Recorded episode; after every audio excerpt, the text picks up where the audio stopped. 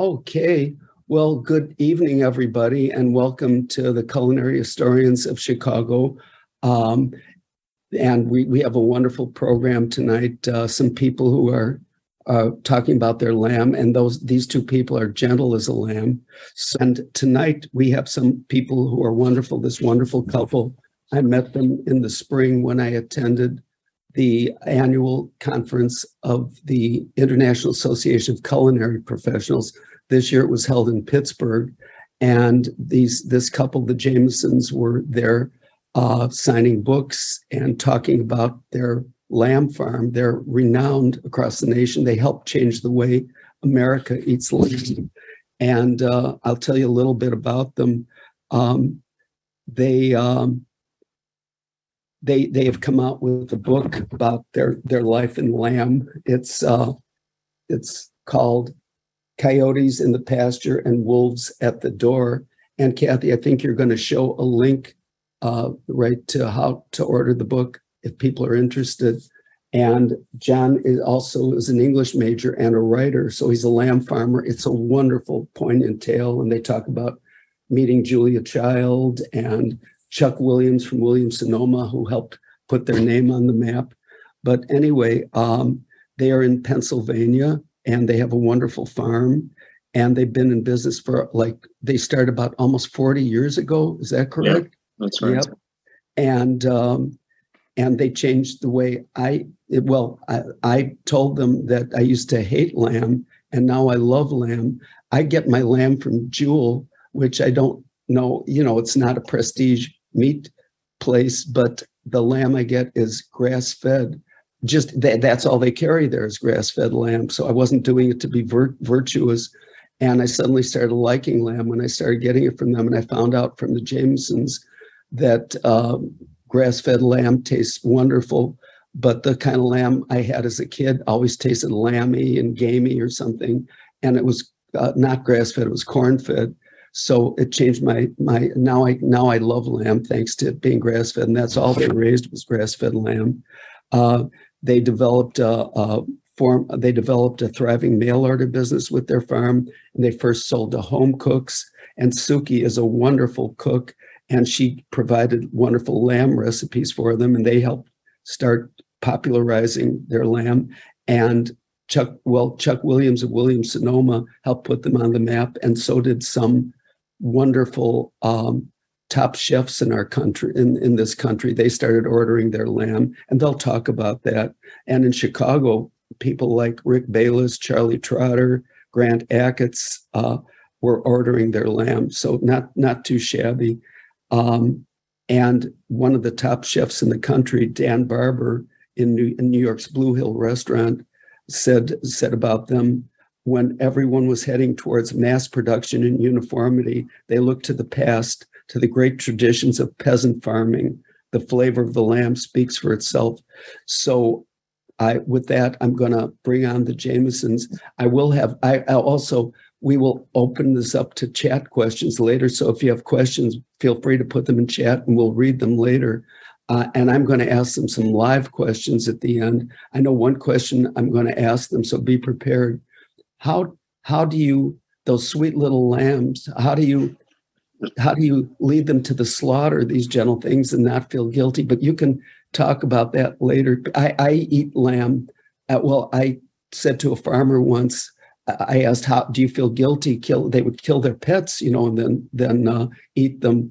And they said no we don't feel guilty at all. I said well i always feel guilty and when i uh, eat eat meat. And so the, the woman said to me she said well why do you why do you eat it then I said, because it tastes good. And then I walked away from the table because she got angry.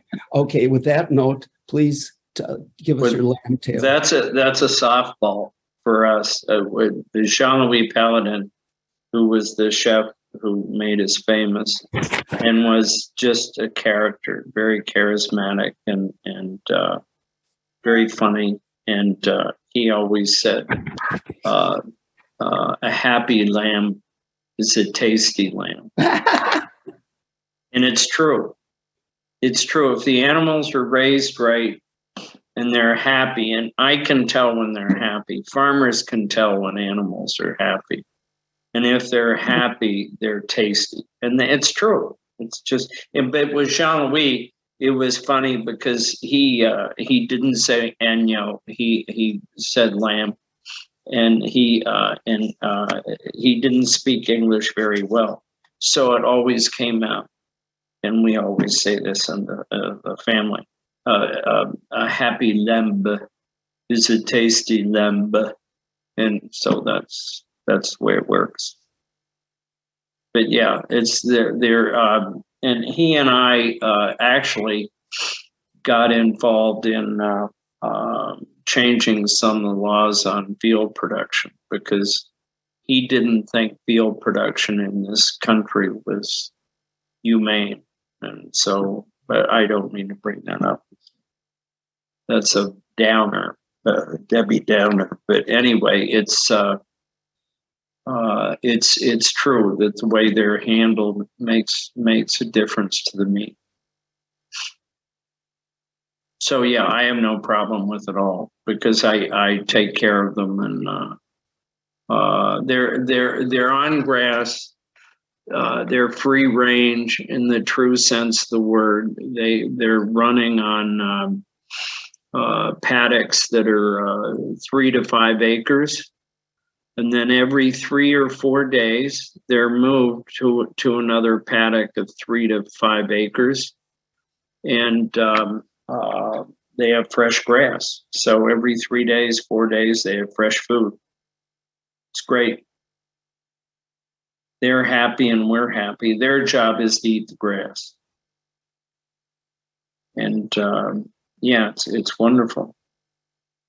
And so when we started selling to, uh, we started selling to Jean Louis, and uh, uh, he was uh, he was close to us, uh, mileage wise. Um, it was uh, Washington D.C. is only about three and a half hours from here, and so relatively it was it was close because Pittsburgh at that time in the mid 80s was a was a culinary wasteland. Literally, as I always say, it was surf and turf in Pittsburgh in the 80s was carp and kolbasi. So this was not a this was not a place of uh, of uh, great uh, culinary display, as it were. But Jean Louis started buying from us, and um, we got involved then with the who I lovingly referred to as the French Mafia. So at that time, uh, uh, Jean Joho was one, and he started buying from us uh, uh, uh, in the 80s. Late 80s, early Late 90s. 80s. What was the restaurant? Everest. Everest. So we sold uh, Joho at Everest, and then we started selling different places. And uh, people would call up Jean Louis and ask where to get lamb, and he would tell them to buy it from us. And that started us in the restaurant business, which was great. And uh, at about the same time, then we got a few articles that were written about us that were very good. And um, we had the association with uh, with Chuck Williams uh, that uh, that you mentioned, and uh, uh, we went to a meeting, the IACP, International Association of Culinary Professionals, and we went to a um, what do they call them? Well, it was breakfast, but net networking. A network breakfast, yes. And so I go to sit down. And Was there, it San Francisco? it was in San Francisco. I go to sit down uh, at a table, and there were there were uh, three people, four people, three people at the table. Two female chefs from California, S- Susan Goins, yeah, and uh, uh, and then this very well dressed, mild mannered man was sitting by himself, and so I said, "Excuse me, may I sit down?" And he said, "No, that's fine. Please do." And so we started talking, and uh, uh, I didn't catch his name. All I all I heard was Chuck, and uh, I said, "Oh, well." So he said, "Well, now what do you do?" And I said, "Why? we have a farm in western Pennsylvania in the hills, and we raise lamb on grass."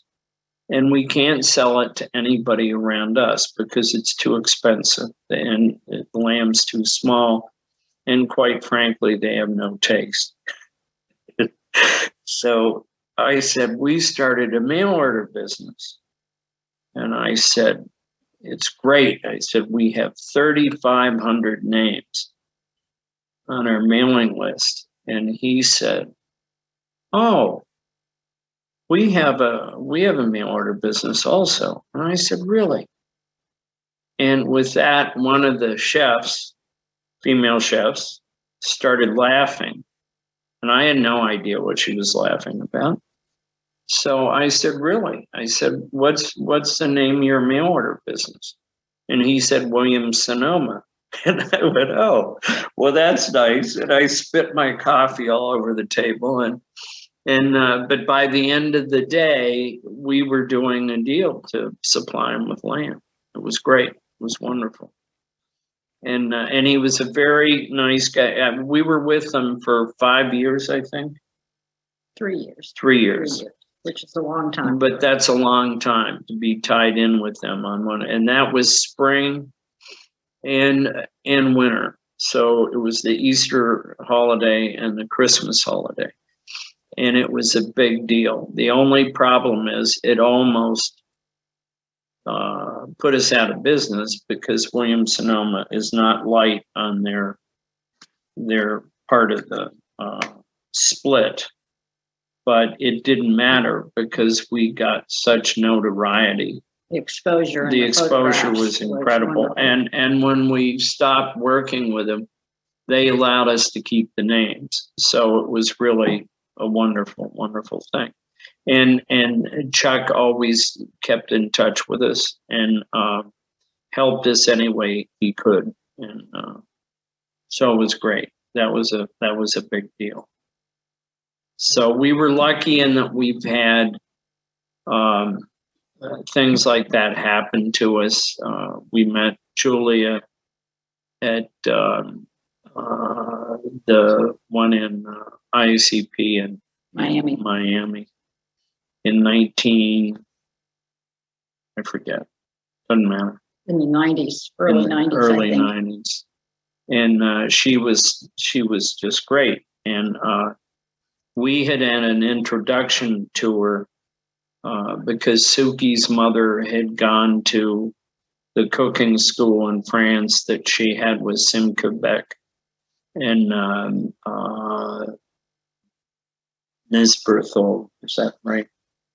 I Right. forget her name. Okay. So anyway, um, Sukey's mother had gone to that school. So uh, she wrote Julia a letter and said, uh, Dear Julia, it was so wonderful to be at your cooking school last year. Our uh, my my daughter and her husband have started a, a sheep farm, and uh, it's just the most wonderful. They have the most wonderful lamb, and, and uh, Julia wrote her back very nicely and succinctly, uh, the way a graduate of Smith would do. And uh, so uh, uh, she said, "Well, that's that's very nice, but um, just so you know, I'll look for them, but I I never have endorsed anything, and I never will." And so I have a letter from her 10 years after that where she's telling me how wonderful the lamb is.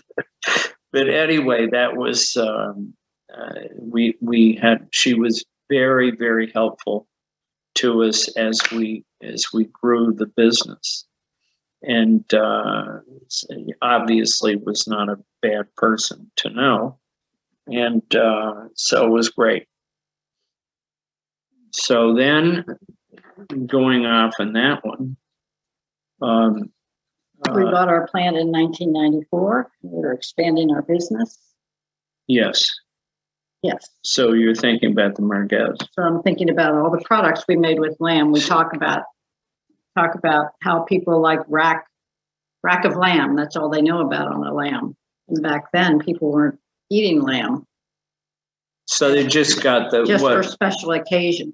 they they just got what we refer to as the middle meats, and that actually that was part of it. When we uh, when we went to that cocktail party uh, in Miami, uh, Julia was uh, was uh, uh, uh, kibitzing, and uh, I was talking to uh, we well Scott. We were talking about the butcher and uh, uh, what's his name. Brown, David Brown. David Brown. And uh, so I'm talking to David Brown, who was a butcher in Canada, about what do I do with all the the leftover meat because all that Americans wanted at that time were racks and loin chops. And so he and I are talking, and as we are talking, I hear behind me this kind of iambic lamb iambic band, loud amateur. Uh, it was just, yeah, it was very, it was funny. And, and I, and, uh, uh, I hear this woman say, Julia, where does the rack come? I was asking the guy, I said, all we sell is the racks and loins. And so then a lady turned to Julia, I'm hearing this, and says, Julia, where does the rack come from? And Julia turned to me and said, back first. She turned her back to me and then turned her head and said, Dear, show them where the rack is. And with that, uh, I went like this on her back, which she would do on, on her TV show to show where the cuts were. So I did the rack like this. And she said yes. And she said, now show them where the saddle is. And I went down like this, showed her where the saddle was. And by this time, everybody in the at the at the cocktail party is circling around us and laughing, having great time. And then Julia, being Julia, uh, we who knew her would understand this, um, pushed out her lower part of her body. And she said, Now, dear, show them where the leg is. And I went, Mrs. Child. And with that, everybody started laughing, drinking even more, and we had the best time. But uh, we became friends uh, because of that. And um, uh, she helped us with recipes. And uh, uh, when we did the um, uh, the stew, the mama stew, Mama stew. Yeah. she uh, uh, she wrote. We sent it to her, and, uh, and I- there's a letter in the book that explains it, but only Julia would say it this way, and I don't want to read it. It's in the book, but anyway, she said, "I think eh, th- th- there's an overpowering herb taste that's rather pervasive." could it be rosemary? And of course it was. And uh, but she helped us with doing things like that all the time. And she was very uh, uh, accessible and um, uh, polite, and just she was wonderful. And she loved us. So later on, what happened with Julia was we had uh, started, uh, we bought our own slaughter plant 94. And uh, in 96, the ICP was in, uh, the International Association of Culinary Professionals was in Philadelphia. So it was the first year that um, we had uh, been operating the plant and could send it to her because we sent her lamb at Easter and her birthday in August. So anyway, we sent her like lamb, and uh, so we're and it was it got to her about a week before the ICP, so Sukey and I went up to her and said, Well, Julia, how'd you like the lamb? She said, Well, dear, it was very tasty, but rather tough. And so I went, Oh my God. of course, there were only about a hundred people around. And uh, so we had to figure out how to fix the problem. And um, we fixed it. We went to uh, uh, Penn State's meat lab and talked to Dr. Ed Mills and found out that what we had done was uh, we chilled the animal down too quickly. So when a chef lets meat go to room temperature, this is basically the same thing. So the animal has been is 100 degrees or so when it's slaughtered. And then uh, with these big fat Western animals, the, the beef, they put them into uh, the cooler at, at, uh, at 34 degrees because all Americans are afraid they're going to die. Meat isn't where the USDA says it should be. So anyway, uh, uh, and and that's fine with a with a side of beef that weighs 600 pounds. 600 pounds, that's the whole thing. No, three to four hundred. Three to pounds per 400 pounds per side. And it has this much fat, an inch of fat on the back. But these lambs that we have are 30 to 40 pounds, very light cover, as we would say, maybe a quarter of an inch, the size of a quarter, maybe. And uh, they chill down very quickly. So if you if you put them in at 35 degrees, the muscles of the meat will contract, the muscles will contract, and the meat becomes tough. And so we would put it in at 55 degrees. We got a dispensation from the USDA to do that. And we we would hang the lambs overnight at 55 degrees. And then after that, they would go into the uh, cooler at 35 degrees. And everything was fine. And Julia was fascinated by that. She was such a student. And I think that's what, what I learned about her more than anything else that some people know, but when you were one on one with her, you, I mean, it was really something. If somebody, if, if, if somebody called her about tough meat, she would refer them to us and I would explain this procedure.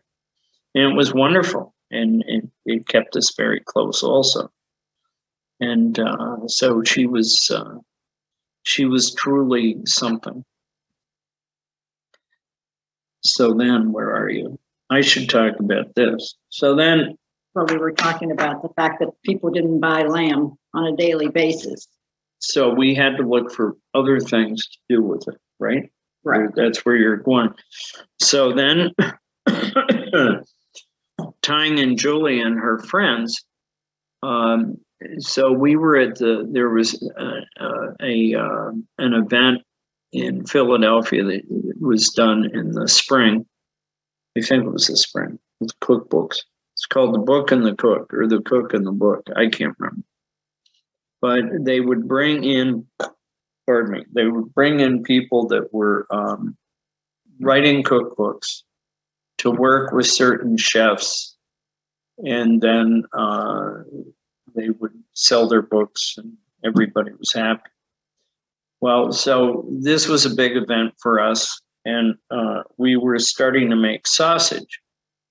So we didn't know anything about what sausages to make, so we made a uh, spinach and feta sausage, which is Greek and makes sense. We made that sausage, and then we made uh, uh, an American breakfast sausage with uh, lamb, and it had lamb casing, and uh, so it was sage, like a like sage sausage, like the breakfast sausages we have here. And the advantages, the advantage of it was, of course, there's no pork in it. So people who, uh, Jewish people and or uh, Muslim could eat it because it didn't, I mean, it wasn't, we didn't kill it kosher. Um, but it was the shoulder, so that was okay. So anyway, we made that sausage. Those were the two that we were selling. And so we're handing the sausage out at the looking to cook. These two properly dressed chefs walked by and I recognized them. And so I said, Chef. And uh, they turned around. I grabbed it was it was it was Alain Sailhac and Jacques Pepin. And so I grabbed the pan first because I knew him better because of our association with Julia. And uh, so they started talking to us about, uh, oh, you have to make merguez. And I said, well, I never had merguez before. I have no idea what you're talking about. So they explained to me what merguez was. Um, and now it's kind of all the rage. We've been making it for 30 years because it was a byproduct of our lamb business. And uh, many people have said that it's the best they've had in this country. And uh, uh, so what I did was I said, well, okay, what's a recipe? Give me a recipe. And Pepin said, um, uh, look at Paula Wolfert cookbook. She has a recipe. And so I got that recipe and then I changed it. I sent it to, this is what was so cool. So I sent it to uh, Pepin, uh, Jean Louis, Shoho, um, um, uh, Gunter Seeger, uh, uh, who was uh, German. He was an Alsatian. Shoho was, and I sent it to Shoho. Did I say Shoho? Yeah. So anyway, all the and it was just great. They would write back and say, "Oh, too much this, too much that." Hey, what are you thinking? it was just great. So we go back and forth, and we came up with it, and it, it really it's wonderful. So that was one of the fun things. Oh, could could you tell uh, uh again what what is that dish? What what does it taste like? What what's in it? Merguez. So you do. The merguez sausage has uh, paprika, pasilla, sumac, uh, garlic, salt and pepper, Coriander. coriander. It's just a big. It's a spice blend that we made. We came up with, and, and then just add it to uh, brown lamb. But the sumac, the sumac gives it the color. It gives it a red color, and uh, which is Chili, chili peppers. Yeah. So it has a little bit of a bite, but not too much of a bite because I don't. I don't like it. If it's too spicy, you can't tell it's the meat. So you can still you can tell how good it is with the lamb. we And we what- had what some. country, what country is it usually is associated with Marguerite? uh, southern France and northern Africa on both sides of the Med. And uh, we had some people that were doing uh, photography for uh, for Ducasse's book uh, on uh, on farmers in America. I forget what it's called, but anyway, um, uh, they said that the merguez in Algeria is hotter because it's hotter down there, and so they want it to, so they sweat more, keeps them cooler, which I thought was interesting. But, but yes, it's and it's used in a lot of recipes with uh, couscous, Right, Middle Eastern. Middle Eastern stuff. It's great.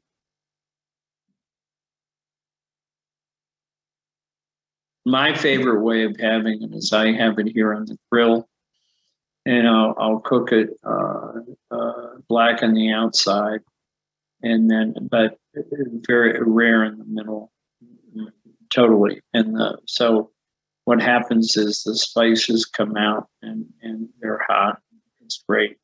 And so I mix that in the summer with it's my summer comfort food. I have it with uh, uh, uh, hummus and yogurt uh, and and cold cold uh, lawnmower beer, meaning Coors, Rolling Rock. We don't have Rolling Light Rock. beer. Light beer. Some kind of like Yeah, it's wonderful. So that's how we made that. And then we came up with other recipes for because we had a lot of lamb that was left over back then. Um, restaurants weren't buying the shanks and the shoulders and the necks the, the way they, They are wouldn't now. It's very any fun. of it. now they're you couldn't keep a stock on them if you had them. But uh, back then nobody wanted them, so we came up with all kinds of recipes for products, and so we created uh, lamb barley soup. And they're all home. These are like uh, recipes I would make at home, and then I expanded it to be a commercial recipe. And we made a uh, two lamb stews, as well as a lamb pie, and a lamb pot pie won a prize at the Fancy Food Show in 1994. We would make 97. 97. So that was before, um, it seems like we were ahead of the curve on everything because that was before frozen food had really taken off, prepared frozen food, which is now so commonplace. It was before it had taken off, but it, it was a big winner. Yeah, it was. But it kept uh, it kept us moving the product along, and gave us uh, notoriety, which all of which was good. So, because we were just doing this, I mean, we did this business out of. we were English majors. I mean, come on, and so we just started this, and and we found that people liked our lamb, and the right people liked our lamb. Julia loved our lamb. Uh, and uh, she would, uh, uh, she couldn't find good lamb and talk to me about it. So I would send it to her. Then she would be happy. and so we had her, and then we started. The, the, a lot of chefs stayed with us um, for many, many years because they knew it was going to be consistent. And it was consistent because in 1994, we took the plunge, as it were, and bought our own processing plant so we could control everything uh, the raising of the lamb and the slaughtering and everything we did ourselves. And uh, there's a picture of me in the book on the kill floor. So if you don't believe me, trust me, it's there. That's what we did because we could only trust ourselves to do it the way we want it. Plus, it was just a lot of fun. We, uh, dealing with the chefs was, The people we met and the places we went were really oh boy, I'll tell you. fun. Yeah, it was fun. So we had to write it down because we figured it, stories would be lost if we didn't write them up. So there they are in the book. Yeah, it was fun. It was fun to write too. But I would I would write little notes, and uh, but uh, and and and I write a lot about Jean Louis because he was just so funny, and he I mean he wasn't real. I don't know if he really was trying to be or what, but he was just such a character that uh, it was great. And he was so, I've never seen a chef and people that talk about Jean Louis, uh, uh, never seen a chef so uh, driven. Uh, his daughter, Bervin, told me, forget the term that she used, that it was just, that's all he wanted to do was to cook. That was it, period. And uh, uh, it was it was an amazing time to do this because uh, you had people like Jean Louis who was so passionate, and then everyone else who kind of followed him and worked with him. Uh, um, uh, Eric Ripert started working for him when he was 22. And, uh, you know, it was just a bunch of great, we were all about the same age. Alice Waters, Jean Louis, Sukey and I. and we were just all trying to talk to, so Norman Van Aken from Florida, uh, he's a good friend. And um, he said, Oh, you're writing a book. And I said, Yes. He said, I'm writing one too. And he wrote a great book. And uh, uh, I said, So, Norman, why did you write your book? And he said, Because we were changing the world. And he was right, truly. He and Charlie Trotter were very close. And uh, uh so, uh, yeah, he was one of he is one of the good guys.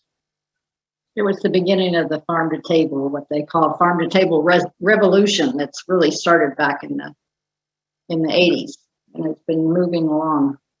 And so now everybody's into everything local, which is great. Yeah. So then where do you have more notes? Yes, you do. I could talk all day. Yeah, I don't know So point me in the right direction. you can go. Well, what we're doing today, we could talk about what we're doing today. Yeah, well, there is so we have a lot of people interested in what we're what we're doing. I I I, don't know if uh, the same passion. There, there is passion. I I say this, and I, I think people take it the, the wrong way. Um, uh, when we started, it was so much fun because this was all new to everyone. So with our lamb, for instance, we didn't know what to do with the lamb. We knew it was different. And we tried selling to um, uh, fancy food stores, expensive food stores, but uh, we found that they weren't really, they were happy to buy it if it wasn't too expensive. They wanted to make their markup.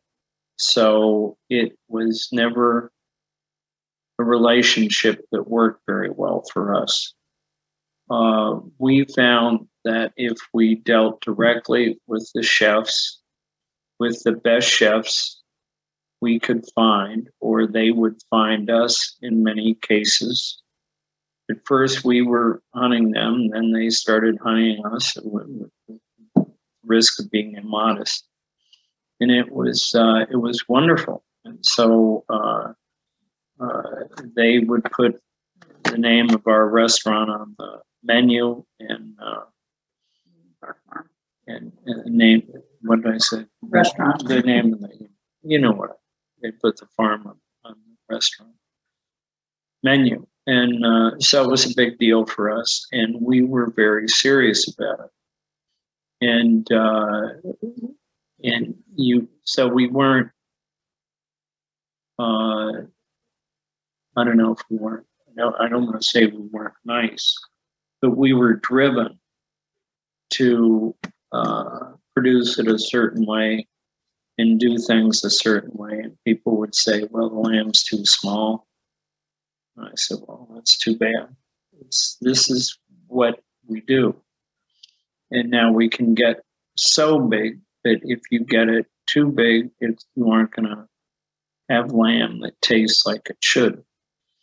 And so we run into some issues that way. But um, most everyone, what what we found is that um, we just dealt with different chefs that had different tastes, and we were pretty well able to match the sizing for the different uh, chefs. Uh, Joho wanted really small. And then he gave me terrible. He said, You sent me a grandpa, which meant it was too big. God. Yeah, He's Alsatian. What is that? I don't know.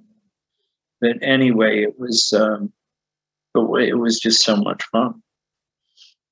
And I don't I don't know if it's as much fun now as it was then, which is really the reason we're kind of on the way out because it's uh, not as fun. Well, plus it's a lot of work for us. We're mid seventies.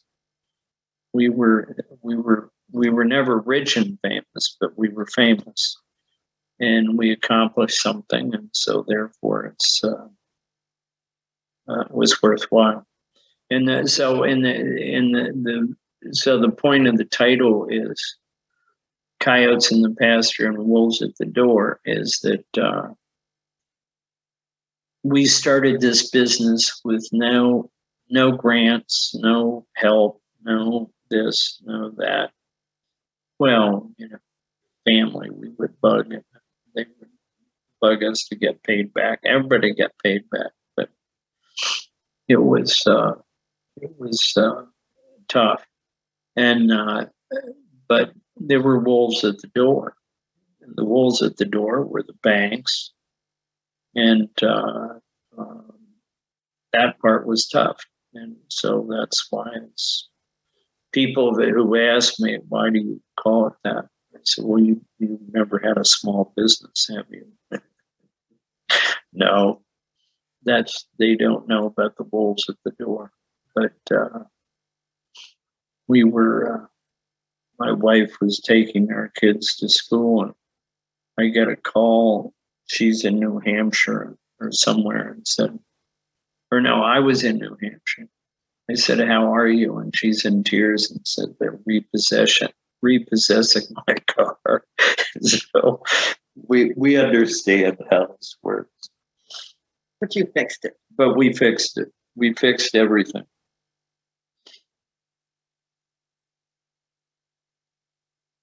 So what is? Are Is we there keep- anything- Yeah, is- what are we Do you have any questions for us or you have anything you want us to cover that we haven't covered?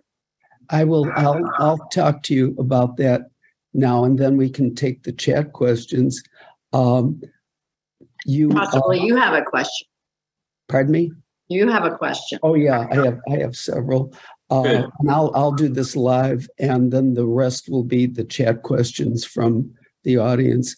Um, you folks, um, I mean, w- uh, first, the first part is, well, what, what were you doing? You were, you were English majors. And could you tell how, it sounds like you uh, almost accidentally became farmers about, you found this beautiful house and, and, and you wanted to buy it, right? And, but you couldn't buy it from the, the guy who owned it because you, he wanted you to buy all the land with it, right? How many correct. acres? Um, so can you, can you talk about that? I mean, because it's not like you want to be farmers your whole life. You No. just fell in love with this beautiful, beautiful Pennsylvania acreage in uh, this in this gorgeous countryside. Uh, so could you tell how you stumbled onto this uh, onto Well, this farm? Yeah, I was so I was in the coal business, COAL. Uh-huh. My family had been in the coal business in Western Pennsylvania for years. We Yeah. lived in the, in Kansas City after college. And we lived in the city or in the, in a suburb. And so we were really city people at that point. And then we moved back to Pennsylvania. And Yeah. that's, There was a, so there were these beautiful old houses. They're beautiful stone houses in eastern Pennsylvania. But uh, between 1780 and 1820, uh, they a lot of the Germans moved from eastern Pennsylvania to western Pennsylvania and built the same houses. And we found a house near us that was like that. And we wanted to restore it. We had absolutely no interest in farming. And the guy would only sell it if we bought the acreage. So he had a, friend of his farm it. And then I got interested in farming. And at the same time, without going too far off, um, because of the coal business, I was seeing the uh, increase in grain prices that had to do with petrochemicals, price of coal. All these things are connected. And so it seemed to me that uh, grass production for livestock made more sense than anything else. So I got interested in it, got involved in um, in a program of the Pennsylvania Department of Agriculture and the United States uh, Department of Agriculture called Progress Project Grass, and we we were working on developing grass production. And where we live is like, and I say this and people laugh, but trust me, it's true. And uh, is that where we live is the Napa Valley for sheep. And it's because the grass here is so good. And we have 40 to 50 inches of rain a year, all at the right time. I mean, it's just like magic. And so you can raise these animals on grass. The meat is cleaner, the animal is healthier. Uh, you have muscling because of the meat, because the animals are running up and down the hill.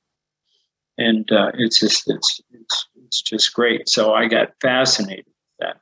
That was really what started me into kind of doing it. And then Sukey it is weird. So so Sukey raised the first sheep for uh, for a project for the kids, uh, 4-H project. But is she is one to say, are you going to say it or I'm going to say, we approach farming through food.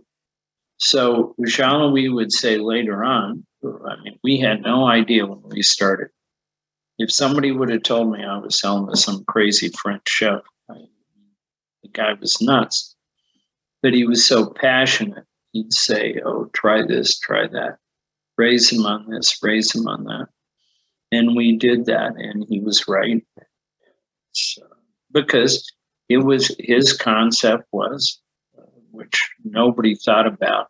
Trust me, in Western Pennsylvania in 1985, no one knew what terroir was, but we have it here. And and he and I, his favorite lamb in France is from Sisteron in the lower Alps. And the elevation at Sisteron is very similar to our elevation.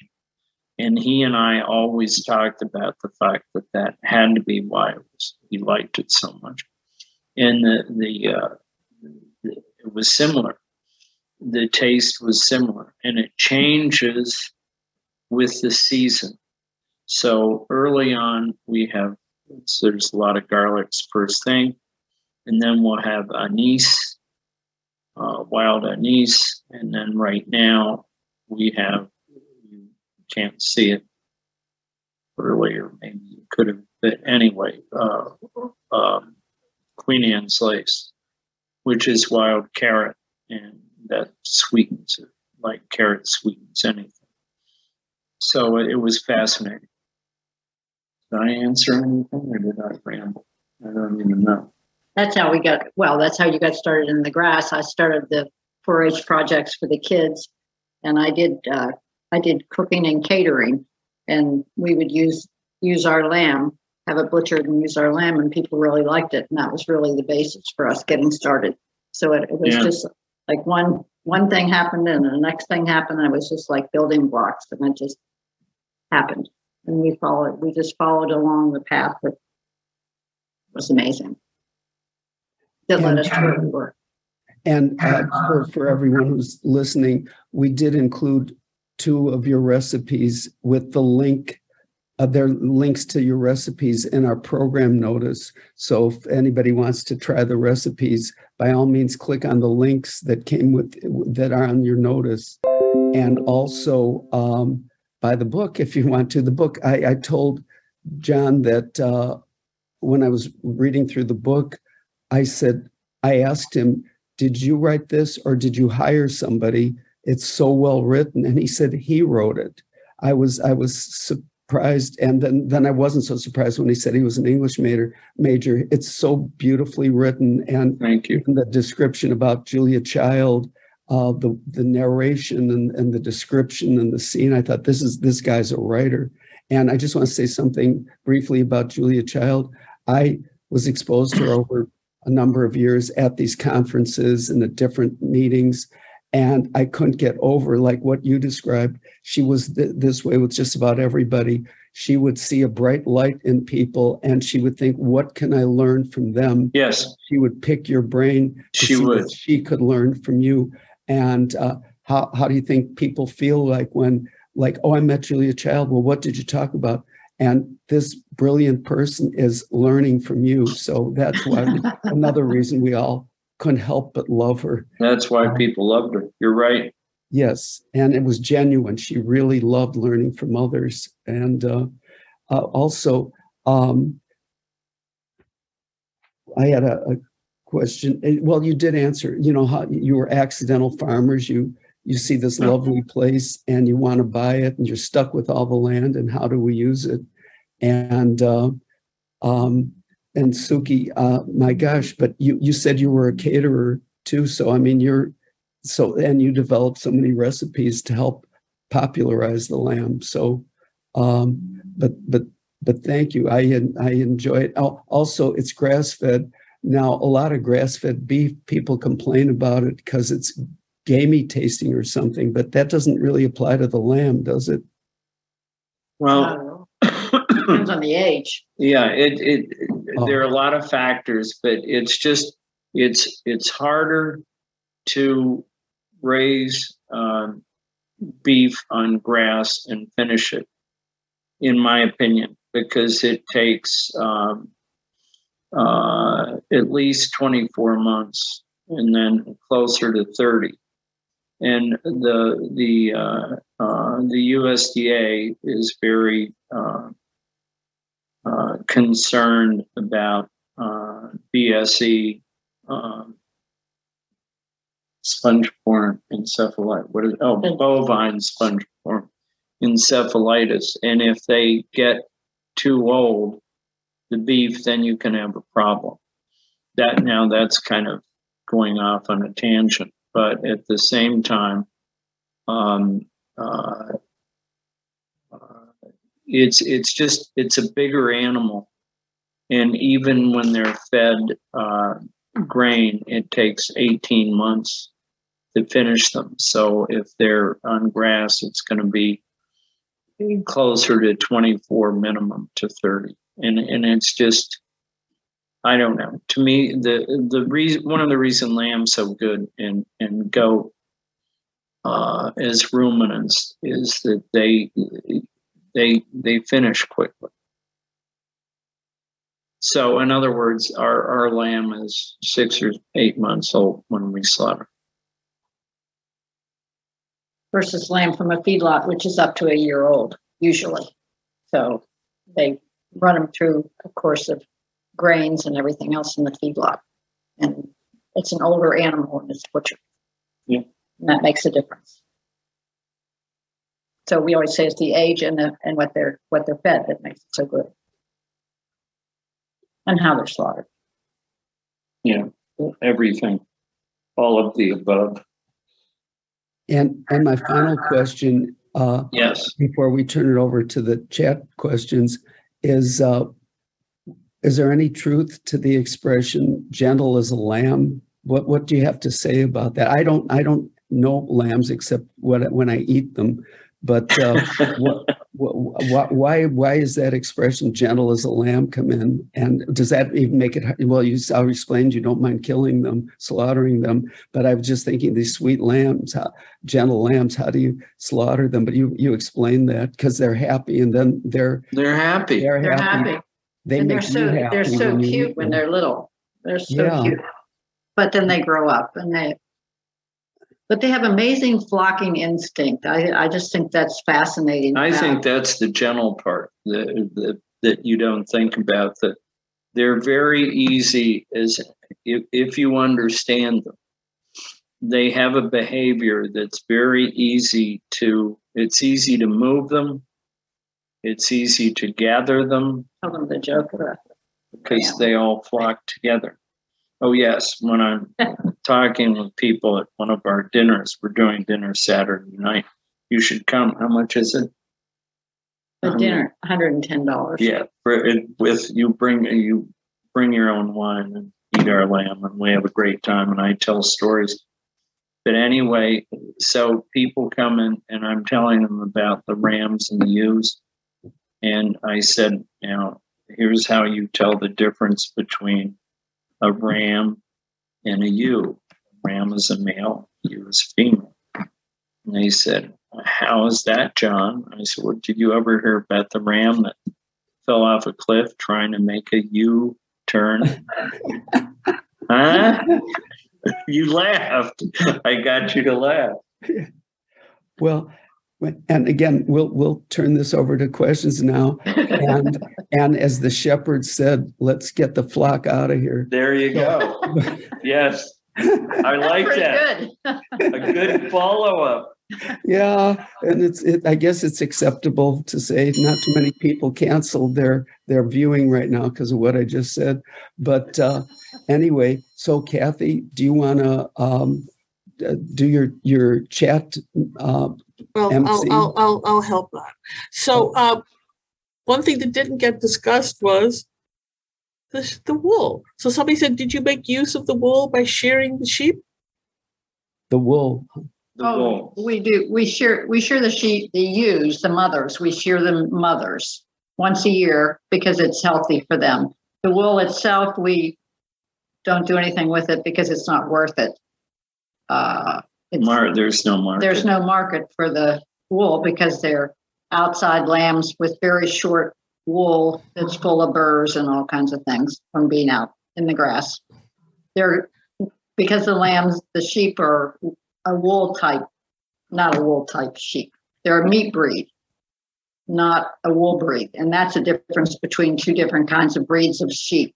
If you have a, a wool breed, they have long flowing wool and you wouldn't run them out in pastures where you're going to get burrs and all kinds of bad things in them because you have to save that wool. And that wool is is luscious and precious and valuable, but our wool is not. Oh, so so I want to add to that that so you don't want to pull your wool over anybody's eyes then. That's exactly right. This is good. He and I, we should, we, we can start a show. Yeah, really. Okay, lamb chop. Yes, dear. You know what? That's, that's actually something I had never knew. I didn't realize there's the meat lamb breeds and then there's the wool breeds. Yeah. Yes, there are. And, and you know, when you brought that up about the, about, um, um, uh, grass-fed beef, there are, uh, um, certain, uh, spe, not species, breeds. Breeds. There are breeds of, uh, uh, beef that work better for grass production um, than others. Angus is short, chunky beef that people know of. Uh, and Devon, they're English breeds like that that do very well on grass, but the but the tall ones no. Are there other byproducts from sheep other than meat or the wool? Wool, Milk. milk. Milk, They're dairy dairy sheep and sheep cheese. oh, sheep's it's- cheese. Sheep cheese is Roquefort, delicious. Roquefort is sheep's cheese. Oh, And that's another another factor we we didn't talk about is how in other countries lamb is a is their first choice in other countries, a lot of places, but not in America. So it like in France, all the lamb is younger because they Yeah, because use they're the- pulling the, the so the they same use the ewes for milk. they they use the ewes for milk, so they pull the lambs off to milk the ewes. And so this would be, as I said, Roquefort, Pecorino Romano, um, different fetas are sheep's cheese. interesting. So yes, sheep have a lots of products available. Now, do you raise any of your sheep for halal? That's a method of uh, That's that's the uh, that's for the Yeah, right. uh, the Muslim version of kosher. right. Right, It's- you have Get to have anybody a- upset with that statement? You have to have a certain Well, procedure yeah. of slaughter. That's how true. Yeah, at our at our plant, we uh, we had some somebody who was interested in uh, doing it at our plant. So I got it. I got us approved to do halal, but um, it's no big deal. You go through the same uh, uh, practices, except then somebody has to come in and bless it, and that's that. And then it's slaughtered and. and uh, Yeah, because I once talked to this was a, a goat farmer, um, but he was t- he he preferred like the halal market over the kosher market because with the kosher, he said all you have to do is make a small mistake and it's no longer kosher, whereas with halal it can still probably get processed. But he other made another comment that I thought was very amusing. Now, like I said, he's doing goats, you're doing sheep. He did do uh, cattle.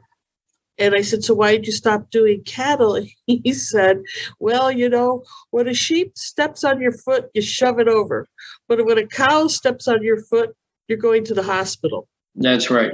That was Sukey. That was why when we started, Sukey said, uh, We aren't doing cattle. They break things. They're big and dumb and break things, including people. Yeah. Oh, and also, also they leave cow pies all over the place. They do leave cow pies all over the place. Yes. Everything's bigger about a cow. For sure. Yes. yeah.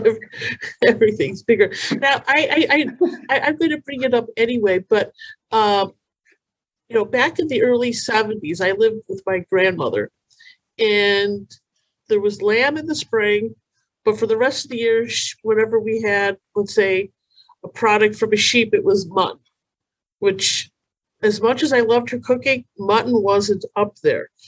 But it's very difficult now to find mutton. Well, it is because Americans just uh, won't There's not a big, there's there's not no a big market. market for it.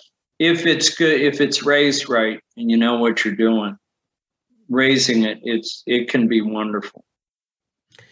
Do you think mutton tastes a lot like goat? I'm only asking because I I would like to find some mutton and cook it, but I'm not finding it, and I'm not, I'm not asking. But but I've had goat. I've had mature goat that was pretty strong flavored. Um, there's a Mexican restaurant here in Chicago that specializes in goat dishes, but from very young goats. They don't have that strong flavor. Right. But uh, but have you tried mutton and tried goat? Because you may have a more recent impression. Or maybe that's just outside outside of I'm your I'm not experience. laughing at you. My cat's my cat's playing with my computer. Um, hold on. I know that story. Yes. Yes. So um, I I haven't compared them side by side. Mutton Okay. But but young goat is wonderful. Yes, and it ar- around here it's i mean the market is uh, we have a market in eastern pennsylvania the um, um, uh, new holland market that brings the highest prices of goats and lamb of any auction in the country. And it's because they all go from there to new york and washington d.c there's a huge market for that there Chicago has a pretty strong market for Uh, uh, yes, it would. for goat It as would. well. Sure. And in fact, this one family that does this uh, process, you know, cooks goat in their restaurant that's very young, they have somebody in Indiana that does it to their specification. Um, Greg, Greg, Greg Gunthorp. I'm not sure that's who it is. I don't know who the provider is. It could well be, but I don't know. He supply he supplies Rick and uh, a lot of those guys. Well, Rick Bayless. no, I know I know exactly who you're speaking of. I I don't know in this Yeah. case uh, because you know this is a Mexican family, and they probably found somebody that's doing it perhaps a little less expensive. Yeah. Uh, but anyway, there was a compliment to you. Uh, this has been a wonderful decompression from workday. It's refreshing to hear life experiences from genuine people. Oh well, thank, Thank you. you. Isn't that You didn't know you were genuine, did you? But now you're certified. know. Could have fooled me. Well, And- Scott, and I I think got- you- I'll turn it over to you to say adieu. Well, I I uh, do want to say thank you so much, and uh, I think you two are, in, and I mean this in a very positive way, just wonderfully sheepish, and thank you, thank you for in a very good way, the best sheepish way possible. Thank you so much for sharing your lamb's tail with us, and. Uh, and he You keep doesn't it stop. coming, He does keep it oh, going. I'm, I'm on a roll. Yeah, you my God. are. It never You had to be quiet for 45 minutes. You couldn't stand it. Oh no, no! It, like I said, it just comes out. I never know what's going to come out. But uh, thank you so much. And are, are do you know if you you plan to be at the next IACP uh, International Association of Culinary Professionals conference? I'm going to go, but do you folks? Where is Where is it? That's what I was going to ask you if you knew, but no, No. we'll No. find out. If We'll find out. We will. Yeah. I'm always disappointed when it's held in Chicago because uh, although my transportation to get to the conference is a bus fare and the lodging is my own condo, but I love going to other places. Uh, and Yeah, it's fun. Like, yes, I love and meeting people like you. So I hope I see you the next time. And I'll tell Thank the you. audience here, I had you two confused with somebody I met a few months before at the previous IACP conference that was held in Birmingham. And that was the gentleman who has Niman Farms and they raise pork in Iowa, like Right. legendary. And Chuck Williams from Williams Sonoma helped put them on the map too. So after I spoke to you two, in my mind, I flipped you over to being pork pork farmers, and uh, and uh, and your uh, hit uh, uh, Niman Farms and um, your your uh, Jamison that you both end in N. But now I'll never never confuse you two again. So uh, and I, I hope I see both both you groups at, at the next conference. So have a great Thank you. W- w- One little shout out. yes. Somebody here tonight is a Shetland sheep farmer and they No, really really? enjoyed this talk. So Well, there you go. you. Your your tribe has arrived. Huh? Look at me. Look Very at good. you. Very good. Thank you so much. We appreciate. Thank you. Enjoyed talking tonight. Thank This you. was Thank great. you. Thank you very much. Bye bye. Bye. Thank you.